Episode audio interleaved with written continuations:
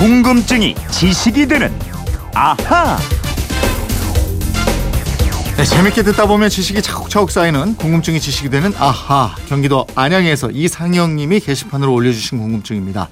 지금은 국가에서 주류에 붙는 주세, 유리에 붙는 유류세, 담배세, 증여세, 교육세 뭐 등등등등 해서 여러 부문에서 세금을 부과하고 있습니다. 조선시대에도 세금을 부과했을 텐데 세금 부과를 어떤 근거에 따라 부과를 했나요? 당시에 세금을 엽전 말고 다른 것으로도 냈나요? 이러셨어요. 세금을 아주 잘 내고 있는 김초롱 아나운서와 이 궁금증 풀어보겠습니다. 어서 오세요. 네, 안녕하세요. 납세 의무를 네. 안 지킬래도 안 지킬 수가 없어요. 아유, 봉급생활자. 자동으로 뭐 공제되니까요. 다 들어가. 그럼요. 열심히 내고 있습니다. 예. 세금은 국가를 유지하는데 절대적으로 필요한 거잖아요. 예, 그렇습니다. 국가 운영에 필요한 반드시 필요한 두 가지를 꼽으라고 한다면 하나가 형벌이고요. 또 하나가 세금입니다. 예. 형벌과 세금 중에서 더 많은 사람한테 더 지속적으로 적용되는 걸 세금이라고 할 수 있겠죠. 예, 조선시대뿐이 아니죠. 그 이전에 뭐 고려나 삼국시대에도 세금이 있었을 텐데 예, 조선시대에는 세금이 어떻게 부과됐나 이걸 물어오셨으니까 이걸 좀 알아보자고요. 예. 고려 말에 정도전을 비롯한 신흥 사대부들이 고려를 무너뜨리잖아요. 새 왕조를 건설해야겠다고 마음먹었던 큰 이유 중에 하나가 네. 바로 요 세금 제도의 문란, 붕괴 때문이었다는 것 혹시 아시나요? 아, 그랬구나. 예, 그렇습니다. 이 고려 말기 백성들은 세금을 나라에만 내는 게 아니라 귀족에게도 바쳐야 했습니다. 네. 이게 너무 심하다 보니까 농사를 아무리 열심히 지어도요 다 세금으로 내고 남는 게 없었어요. 음. 결국 이 세금 문제 때문에 망한 거죠. 예. 그러면 조선을 건국한 사람들은 세금 제도에 더 신경을 많이 썼겠네요. 예. 국가 유지의 세금 제도와 운영 이게 얼마나 중요한지 뭐 아주 뭐 뼈저리게 예. 알았을 테니까. 그래서 조선 건국되자마자 세금 제도 개혁에 착수합니다.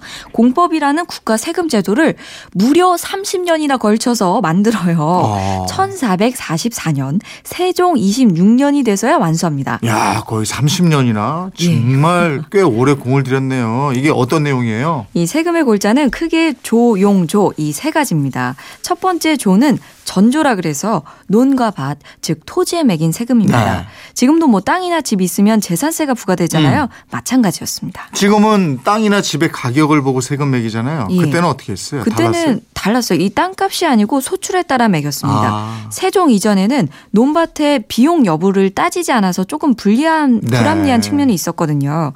이 세종대왕은 토지 비옥도의 차이에 따라서 음. 연분 구등법, 전분 육등법으로 나눴고 음. 여기에 근거해서 세금 부과도 차 이를 뒀습니다. 아, 이게 그러니까 같은 땅인데도 어디서는 더 많이 나오고 어디는 덜 예, 나오고 그러니까. 잘 되는 데가 있잖아요. 예, 이게 요새로 얘기하면 조세 형평성을 꾀했군요. 그러니까. 예. 그런데 임진왜란과 병자호론 등을 거치면서 논밭이 황폐해졌고 네. 국가 재정 운용이 매- 무척 어려워졌습니다. 이렇다 보니까 모든 토지마다 똑같이 한 결당 4두를 받았고요. 음. 토지 한 결 면적이 시대에 따라 달라지긴 했는데 대략 1만 제곱미터에서 1만 5천 제곱미터 정도고요. 4두는 4마리입니다. 어, 토지에 매기는 세금, 조는 뭐 이렇게 물렸고 두 번째가 용이라고 그랬죠. 예. 용은 군역, 요역, 역 이라고 하는데요. 성인 남자의 노동력을 징수하는 아. 겁니다. 군역은 국방의 의무 같은 거예요. 일정 기간 군에 가서 일정 기간 복무를 하는 거고요. 요역은 성을 쌓거나 궁궐을 짓는 등의 토목 사업에 동원이 돼서 노동을 제공하는 겁니다. 네. 근데 이것도 큰 난리를 겪으면서 군포 한 피를 내면은 군대에 안 가도 되는 균, 군역법, 균역법이 실시됐어요. 음, 그럼 지금 모병제를 도입해야 된다, 안 된다 논란이 많은데 조선시대에는 이미 모병제를 했던 셈이 되는 건가요? 그런 셈이죠. 이렇게 첫 번째가 토지세, 두 번째는 군역, 요역, 이 세 번째는 조, 공납이라고 하는 건데요. 네. 조정에서 지정한 그 지역의 특산물을 내는 걸 말합니다. 근데 당시 백성들에게는 이 공납이 가장 부담스러웠대요. 네. 왜냐하면 흉년이 들어서 특산물이 잘 안 날 때도 있는데 예, 예. 그때도 공납을 해야 했기 때문에 음. 이걸 또 다른 지방에 가서 사서 내야 했거든요. 아, 그렇군요. 그 공납 폐단이 굉장히 심해서 이게 그저 나중에 바뀌고 이러지 않습니까? 예, 예. 대동법을 시행해서 특산물 대신에 토지 한 결당 쌀이나 콩 12두를 내도록 했습니다. 공납도 결국 땅에 세금을 물리는 전주와 비슷해지는 거죠. 음, 질문하신 분이 조선시대에 세금을 엽전 말고 다른 것으로도 냈나요? 이랬는데 지금 들으면서 보니까 전부 돈으로 안 내고 농산물로 낸 거네요. 그러게요. 왜 돈으로 안 걷었을까요?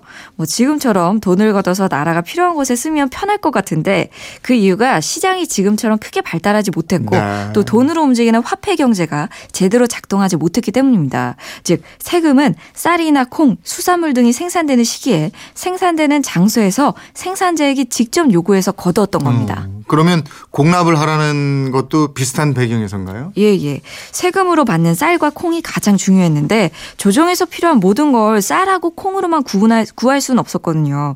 조선 초기인 15세기만 해도 시장이 발달하지 않았대요. 네. 그래서 시장을 통해서 필요한 물품을 구하기 어려웠고 그 물품이 생산되는 곳에서 생산되는 시점에 그 고을 사람들한테 올리라고 할 수밖에 없었던 거죠. 그렇죠. 뭐 지금처럼 냉장차나 뭐 냉동차가 있어서 하루 만에 유통되고 이러는 것도 아니고 저장이 그렇게 용이한 것도 그럼요. 아니고. 지금은 택배 기사에 전화 네. 통화하면 되는데요. 그러면 세금을 물릴 때 근거로 삼을 만한 건 뭐예요? 뭐 무슨 근거가 있어야 세금을 물릴 거 아니에요? 이 땅에 세금을 물릴 때는 양안이라는 자료를 기준으로 했습니다. 음. 이게 토지 대장이에요. 네. 가장 중요한 기초 장부라서 각 군현의 관하에 보관했고요.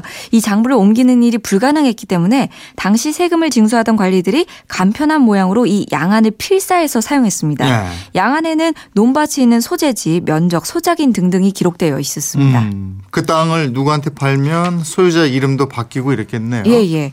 소금을 물- 세금을 물리는 두 번째 기준이 호적이었고요. 네. 호적은 특히 군역, 요역을 부담시키는 것이 주된 목적이었습니다. 3년마다 작성했고 이 호적을 토대로 6년마다 군적을 또 작성했습니다.